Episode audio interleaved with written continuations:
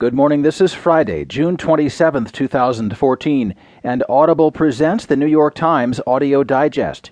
Here's what's on today's front page Redrawn lines seen as no cure in Iraq. Justices rebuke Obama on right of appointment, and court rejects zone to buffer abortion clinic.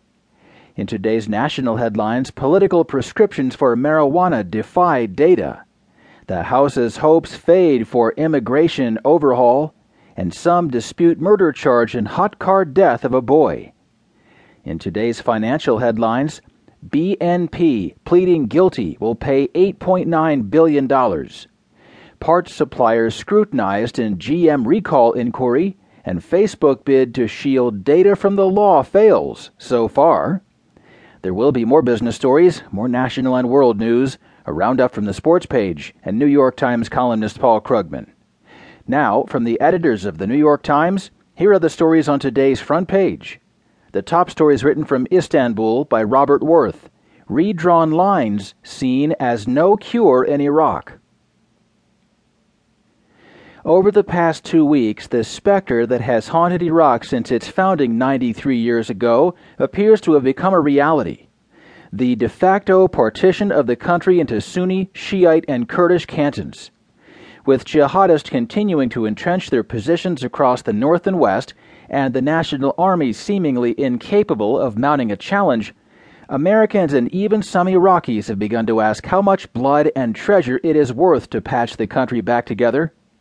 It is a question that echoes not only in Syria, also effectively divided into mutually hostile statelets, but across the entire Middle East, where centrifugal forces unleashed by the Arab uprisings of 2011 continue to erode political structures and borders that have prevailed since the collapse of the Ottoman Empire a century ago.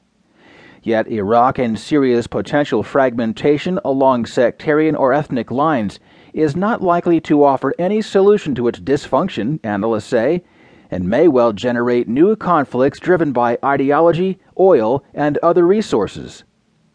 At least a third of the country is beyond Baghdad's control, not counting Kurdistan, said Zaid al Ali, an Iraqi analyst and the author of The Struggle for Iraq's Future. But any effort to make that official would likely lead to an even greater disaster, not least because of the many mixed areas of the country, including Baghdad, where bloodbaths would surely ensue as different groups tried to establish facts on the ground. The Obama administration has urged Iraqi politicians of different sects to come together, repeating admonitions that were so often heard in the years after the 2003 invasion. But the Pentagon, reluctant to commit more manpower to a complex and profoundly uncertain conflict, has quietly hinted that it could live with Iraq's current division despite the dangers posed by a potential new terrorist sanctuary in the deserts linking Syria and Iraq. The context this time is different from a decade ago. Sectarian hatred has begun to alter the region's political DNA in ways that make the old borders more vulnerable. Many ordinary Sunnis describe the seizure of Mosul and other cities as a popular revolution against a Shiite led government, not a terrorist onslaught with the Iran, their historic enemy, now lining up drones and other military supplies to help the government of Prime Minister Nouri al Maliki retake the north and protect the south, many Sunnis may become further alienated from the state. Iraq's constitution already allows such federal devolution to be worked out.